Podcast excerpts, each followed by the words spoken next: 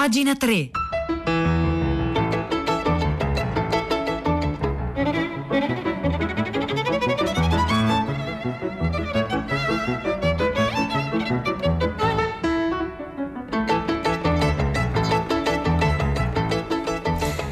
Le 9.22 secondi di mercoledì 13 gennaio 2021. Buongiorno a tutti da Silvia Bencivelli che vi parla anche oggi al microfono di pagina 3, la cultura nei giornali, nel web e nelle riviste.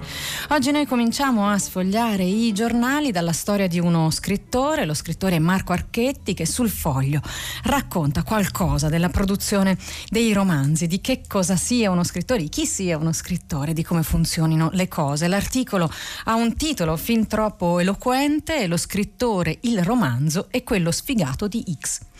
Storiella capitata a uno scrittore. Durante la scrittura di un romanzo, per creare un personaggio che chiameremo X, lo scrittore si ispira alle vicissitudini e al carattere di una persona conosciuta anni prima. Una persona disastrosamente fallimentare nella vita privata, gravemente ottuso in quella lavorativa, ridicolo e scollato dalla percezione di se stesso. In prima stesura lo scrittore riversa nel suo personaggio le caratteristiche di quella persona e lo fa in scala diciamo 1 a 1, dando forma a un ritratto fedele dell'uomo a cui è ispirato. Ovviamente lo scrittore non lo ammetterebbe nemmeno sotto i colpi di tortura dello stivale malese.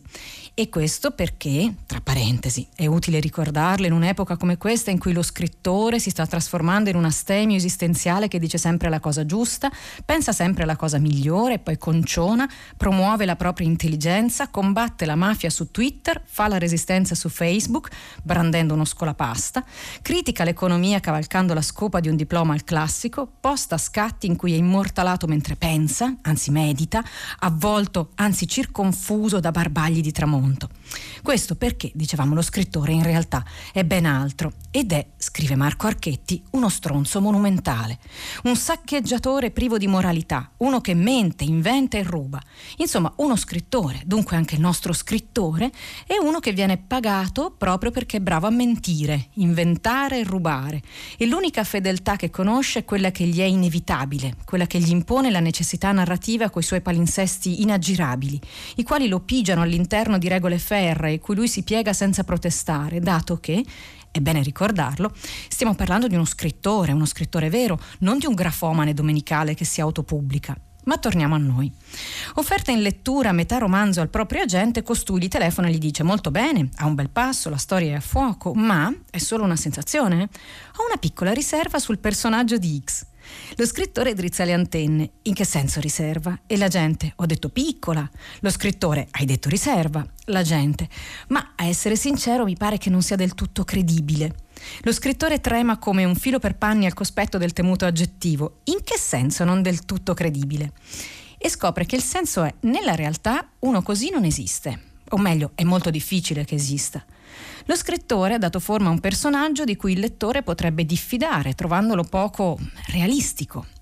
Lo scrittore passa un paio di notti agitate, ma si guarda bene dal rivelarlo a qualcuno, convinto, giustamente, che tutti abbiano problemi più seri del suo, che al momento è quello di vegliare la propria anima che nottetempo si rivolta come una frittella combattuta tra necessità narrative, sfida al realistico e forse eccesso di fiducia nelle proprie traiettorie autocritiche. Pensa, rimugina e saltella, alla fine lo scrittore lascia tutto com'è e non ripulisce il personaggio dai cascami poco credibili. Tiene presente quel rischio, ma decide di camminare sul filo teso tra credibile e non credibile e di mettersi a lavorare sodo affinché sia credibile il tono con cui racconta più che il personaggio. Decide cioè di preoccuparsi della qualità della scrittura e non di un'idea facilotta di adesione. Un anno dopo il romanzo esce. Questo è Marco Archetti che racconta la storia di uno scrittore, uno scrittore che appunto sta scrivendo un romanzo e un anno dopo il romanzo è in libreria. Il personaggio X vive tra le pagine, sotto gli occhi dei lettori, pressoché intatto, ritratto fedele dell'uomo che lo scrittore ha conosciuto. Si dà il caso che un giorno lo scrittore incontri proprio lui, proprio quell'uomo, saltuario lettore dei suoi libri. Ce lo ha davanti, L'uomo disastrosamente fallimentare nella vita privata, gravemente ottuso in quella lavorativa, ridicolo e scollato dalla percezione di se stesso, preciso, sputato al personaggio che ignora di aver generato. Allo scrittore battono le ginocchia come nacchere, ha paura, balbetta è un codardo come tutti gli scrittori, quindi teme che l'uomo si sia riconosciuto e che adesso lo redarguisca per strada in mezzo a tutti, che lo trascini in una rissa, che lo sputtani duramente ispirandosi alla moglie di Carrer. Ma l'uomo, incredibilmente, lode il romanzo e continua a mostrarsi cordiale. Poi fa per andarsene, ma torna sui suoi passi, scuote la testa e timidamente aggiunge: Solo una cosa. Quello sfigato di X. Beh, mi ha fatto molto ridere. È davvero stupendo, un vero imbecille. Però non è molto realistico, non pensi? Cioè, lo è giusto in un libro, ma nella vita vera, dico, nella vita reale. Te lo immagini uno così? Questo è lo scrittore Marco Archetti che sulle pagine del foglio racconta che cosa c'è dietro alle volte ad alcuni romanzi. Questo articolo si intitola Lo scrittore, il romanzo e quello sfigato di X.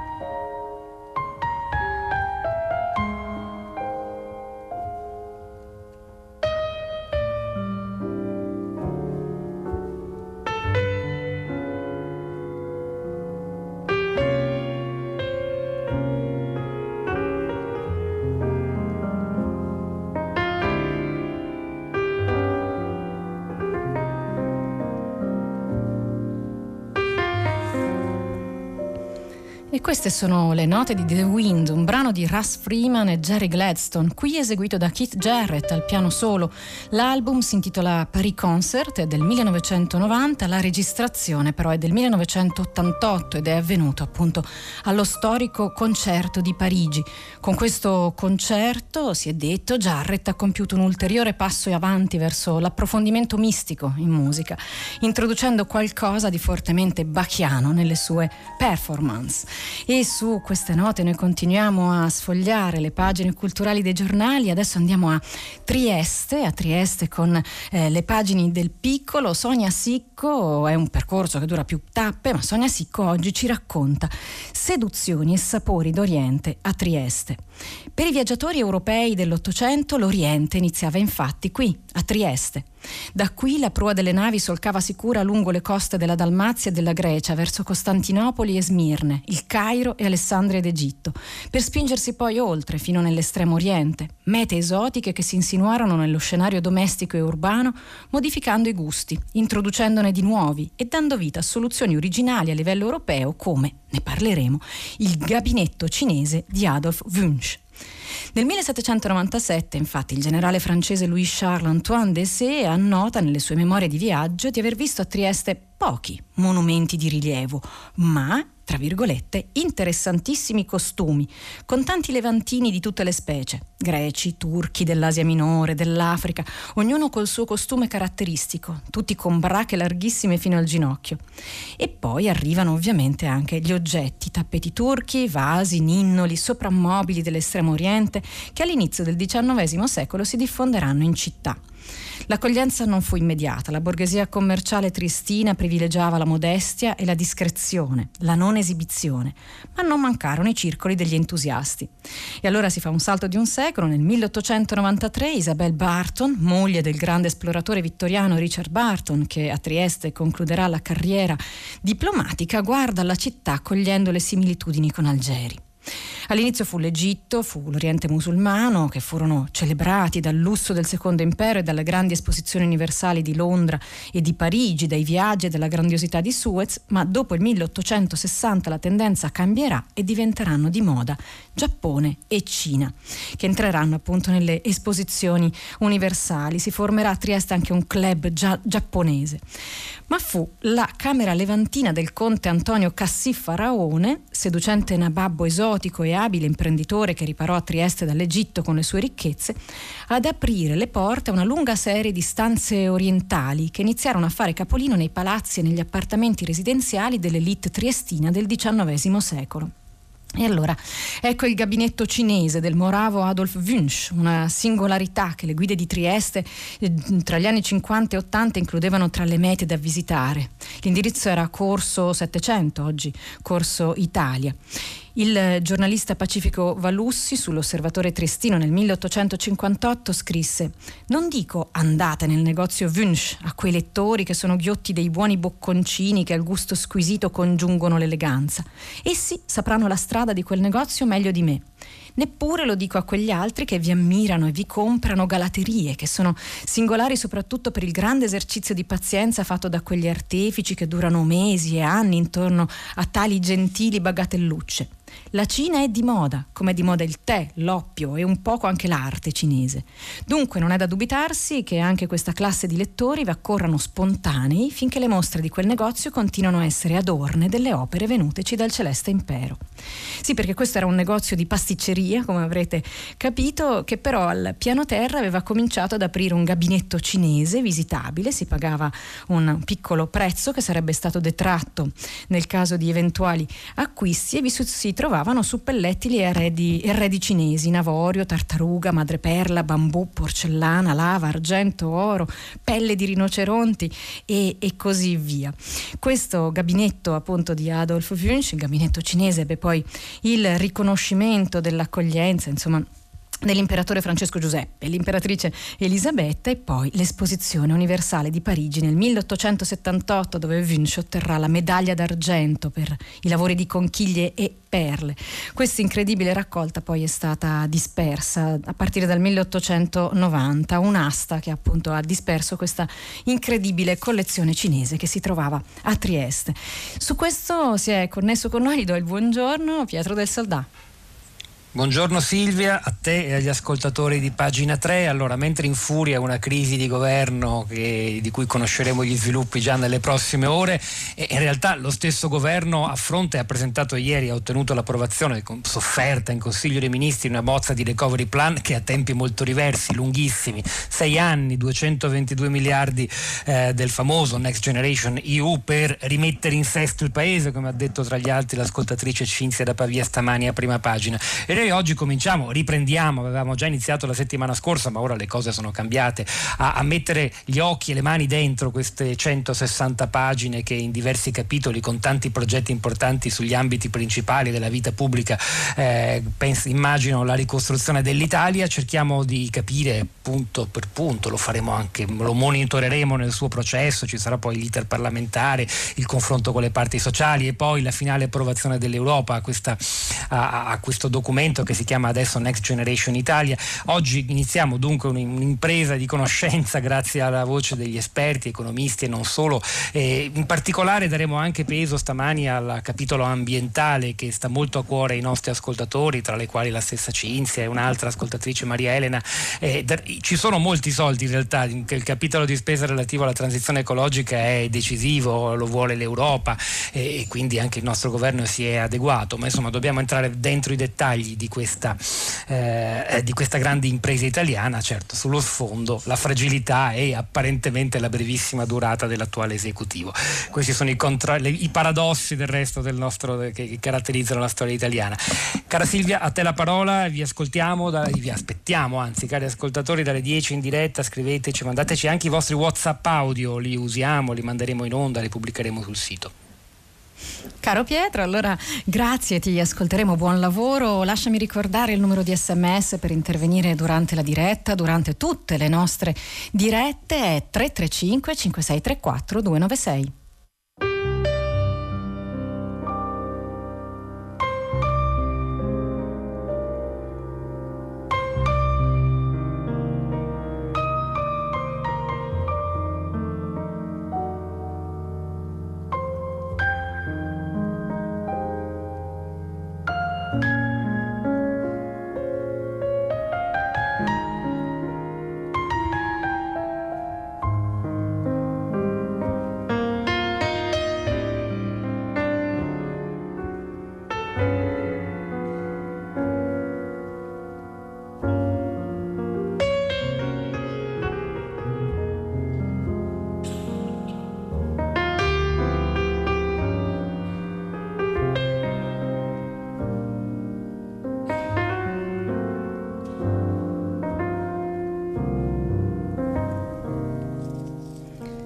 Su queste note di The Wind suonate da Keith Jarrett noi continuiamo a raccontarvi le storie che emergono dalle pagine culturali dei giornali di oggi. Oggi vi portiamo di nuovo nel nord-est d'Italia una storia che ci racconta il Gazzettino, il quotidiano di Venezia, con la penna di Alessandro Marzo Magno.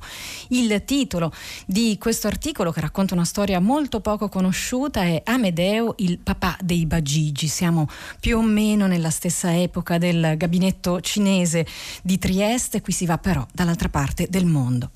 Aveva 11 anni quando ha attraversato il mare da solo. La mamma lo ha mandato via di casa con un biglietto con su scritto nome e cognome. Dall'altra parte della traversata ci sarebbe dovuto essere uno zio ad attenderlo, invece non si sono incontrati. Sembra una storia dei nostri giorni, invece è accaduta nel febbraio del 1889. Il mare da passare era l'Oceano Atlantico. Il ragazzino di 11 anni si chiamava Amedeo Obici, era nato a Oderzo in una famiglia molto povera e negli Stati Uniti d'America sarebbe diventato Mr. Peanut, un ricchissimo imprenditore, proprietario di una fabbrica con 5.000 dipendenti, cioè l'inventore delle noccioline americane. Ovviamente ancora non lo sapeva. E allora le arachidi, le arachidi che in Italia del Nord chiamano bagigi ed è un nome questo di origine araba, sono in realtà un legume originario del Sud America. In inglese si chiamano peanut e eh, sono ed erano quanto di più povero potessero mangiare i poveri, tanto che ancora oggi negli Stati Uniti si definisce peanuts, una cosa che non vale niente, ed è ancora in uso l'espressione peanut gallery, che indicava quello che per noi è il loggione, ma con un senso più negativo, nel senso che quello era il posto dove stavano quelli che potevano permettersi solo le arachidi, eventualmente le tiravano anche sul palcoscenico. Un alimento così povero non poteva che essere per i poverissimi e tra questi noi, gli immigrati italiani. Torniamo perciò ad Amedeo Obici. Nel 1884, a sette anni, era rimasto orfano di padre. Un fratello della madre, lo zio Vittorio, era emigrato negli Stati Uniti e aveva mandato a casa un biglietto per l'America con partenza dal porto francese di Le Havre un biglietto. E Amedeo è il primogenito di altri tre fratelli e sorelle, quindi è sottointeso che ad andare debba essere lui. Raggiungere Le Havre da Oderzo è un'impresa, è un'impresa, se si è undicenni e si parla solo il dialetto trevisano. Mamma Luigia gli cuce sul bavero della giacca un biglietto con i dati personali e la destinazione finale, Scranton, Pennsylvania, dove lo zio Vittorio lo attende in stazione. Non si troveranno, come detto. Amedeo si sbaglia, scende dal treno a Wilkes-Barre, la stazione prima, dove rimane ad aspettare, stordito. La sorte gli è benevola e qualcuno nota quel ragazzino sperduto, gli parla, ma non si capiscono. E allora questo ragazzino sperduto viene accompagnato dal primo italiano che passava di lì. Probabilmente il primo italiano che è venuto in mente a questo poliziotto ferroviere che aveva salvato il ragazzino.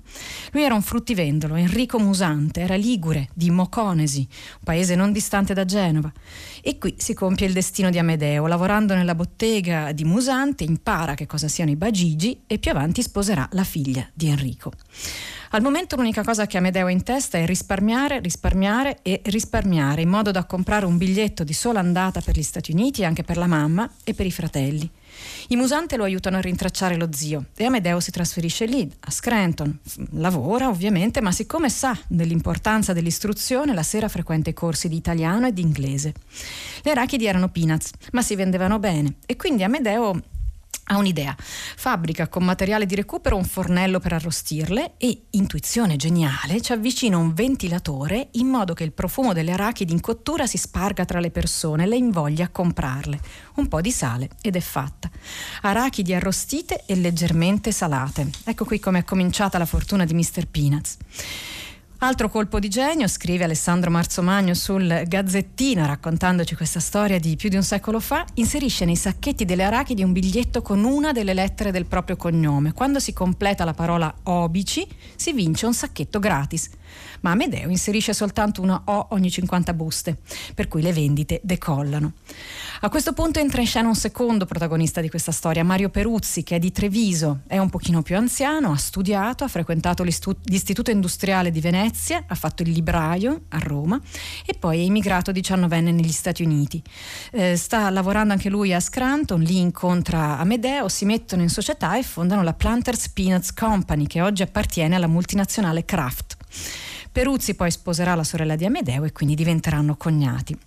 La società appunto vende noccioline a sede a Wilkes-Barre, comincia da sei dipendenti, ci lavorano i familiari, i parenti, poi si sposta a Suffolk in Virginia, al centro di vaste piantagioni di arachidi, materia prima a costo zero si direbbe oggi, e quindi un terzo protagonista arriva, quello che disegnerà il brand, l'immagine. Obici e Peruzzi promuovono un concorso, vince Antonio Gentile, che è italiano anche lui, sebbene sia nato a Filadelfia, che disegna il bagigio dal volto umano, quello che diventerà Mr. Peanuts Peanuts, uno dei brand più conosciuti degli Stati Uniti d'America. Gentile vince 5 dollari che erano stati messi in palio, ma gli succede di molto meglio. Obici gli finanzierà gli studi fino a farlo diventare un importante chirurgo. E non è l'unica cosa che farà Obici, perché Obici farà il benefattore tutta la vita, finanzierà cattedre di italiano, finanzierà un intero ospedale sia in America e un padiglione a Oderzo e eh, poi muore nel 1947. Quando muore è un colosso da 5.000 dipendenti, poi muore morirà anche Peruzzi e, e alla fine morirà anche Mr. Peanuts che è stato fatto morire in un incidente stradale all'età di 104 anni dalla Kraft che appunto oggi possiede questa grande ditta. Oggi a Oderzo c'è un istituto superiore di istruzione secondaria dedicata appunto ad Amedeo Obici, chissà se gli studenti conoscono questa storia. La possono trovare sul Gazzettino di oggi, la firma Alessandro Marzo Magno, il titolo è Amedeo, il papà dei Bagigi.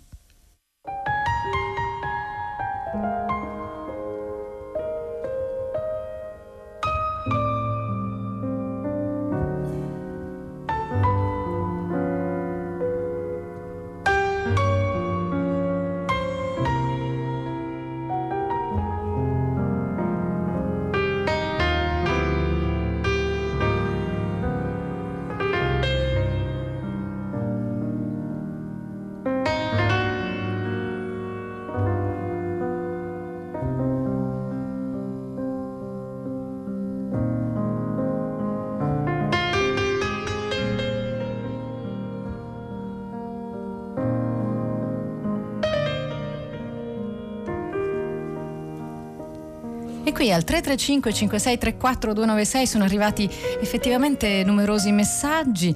Eh, c'è chi dice: Beh, adesso lo sfigato X non, per, non, avrà più scuse per non capire di essere personaggio del romanzo del suo amico scrittore, dice Gaspare da Palermo. C'è chi eh, ci dice Keith Jarrett Forever, e in effetti queste sono le note di Keith Jarrett che ci accompagnano oggi in questa puntata di pagina 3. E c'è chi, come Gigi da Mestre, ci ricorda che il nome appunto dei Bagigi ha la stessa radice dei dei Cabasisi di Camilleriana Memoria. Grazie Gigi per avercelo ricordato. Noi continuiamo a, a leggere qui i giornali, c'è un articolo che esce oggi sul quotidiano domani a firma di Giaba Scego che parla di cinema, ma non soltanto di cinema. Quel gioco di appartenenze che piace anche al pubblico. Si sta parlando trasversalmente, insomma, il pretesto è una serie eh, che è uscita su Netflix che si chiama Bridgerton, che è stata vista da 63 milioni di spettatori. Dice Jabashego che è stata meglio dello Xanax durante queste feste. È una, una serie che si ispira ai libri di Julia Quinn e a, in un certo senso, a Jane Austen, ai suoi intrighi. Questa serie gioca sfacciatamente sul corpo degli attori, scrive Jabashego, concedendoli al nostro sguardo senza però farci cre- cadere troppo nel voyeurismo. Una giusta misura che è piaciuta al pubblico. Come è piaciuto quel mischiare attori di diversa origine in ruoli che in passato potevano essere appannaggio solo degli attori o attrici bianchi. Si chiama nel cinema color blind, mm, vuol dire mischiare le carte, l'appartenenza o il colore della pelle non vengono considerati importanti nel processo di casting. Ed è così che un attore con la mamma dello Zimbabwe e il papà inglese diventa un damerino Regency in brache, panciotto e marsina. Nella serie non è l'unico, anche la più bella della serie è appunto stata scelta secondo questi criteri. Il colored blind casting nei paesi di lingua inglese è pratica consolidata. Abbiamo visto per esempio un David Copperfield di origini indiane. C'è di fatto una volontà di giocare con le appartenenze, le storie, mischiare le carte. In Bridgerton poi la pratica del color blind casting si, sposta, si sposa anche con un pizzico di intento pedagogico, perché la regina del film Queen Charlotte, interpretata dalla bravissima Golda Rochouvel, perdonate scusate la pronuncia, forse era davvero afrodiscendente. Gli storici dibattono ancora sulla sua identità. A seconda dei ritratti la donna sembra più bianca o più nera. Deve, secondo alcuni storici, il suo sangue nero a una branca della famiglia reale portoghese, cioè ad Alfonso III e alla sua concubina che si chiamava Urana. La verità sul colore di Charlotte non si è mai scoperta, come non si è scoperto quel sangue nero che passa alla regina Vittoria fino al principe Harry, ma sta di fatto che questo mistero noto è servito a Shonda Rhimes, che è la sceneggiatrice, una donna di enorme successo nel cinema ed è un'americana nera, per immettere una generalizzata politica di colorblind casting, una storia nera del passato. Non tutti hanno applaudito a questa pratica, c'è chi si è appellato a una veridicità storica compromessa e c'è chi invece preferisce un'altra pratica che si chiama il color conscious cast- casting, che punta più sulla storia e sulla reinterpretazione in chiave moderna di essa. Eh, in questo caso non si dà peso all'appartenenza, quasi assolvendo la società bianca dall'aver creato un sistema strutturale di barriere e razzismi e secondo questi fautori del color conscious casting non va nascosto al pubblico il sistema distopico nel quale i corpi agiscono ancora oggi. Un corpo dell'attore nero non può essere un lavarsi la coscienza da parte della società bianca. C'è un forte dibattito in corso, ma sottolinea Ijabashego, tutto questo dibattito non ci appartiene, non avviene nel cinema e nel teatro italiano. Di tutto questo qui non c'è traccia. Qui gli attori neri o, o insomma non bianchi non sono quasi mai presi in considerazione. Sono relegati a pochi ruoli, sempre gli stessi, ovvero badante, prostituta, terrorista, migrante in difficoltà. Insomma, Bridgerton è ancora lontano qui. Nel frattempo un'intera generazione di attori e attrici italiani con altre origini è ancora in attesa che il bel paese li veda sia come storie sia come corpi. Questo articolo è uscito sul giornale Domani, lo firma Ijaba Shego e si intitola Quel gioco di appartenenze che piace anche al pubblico.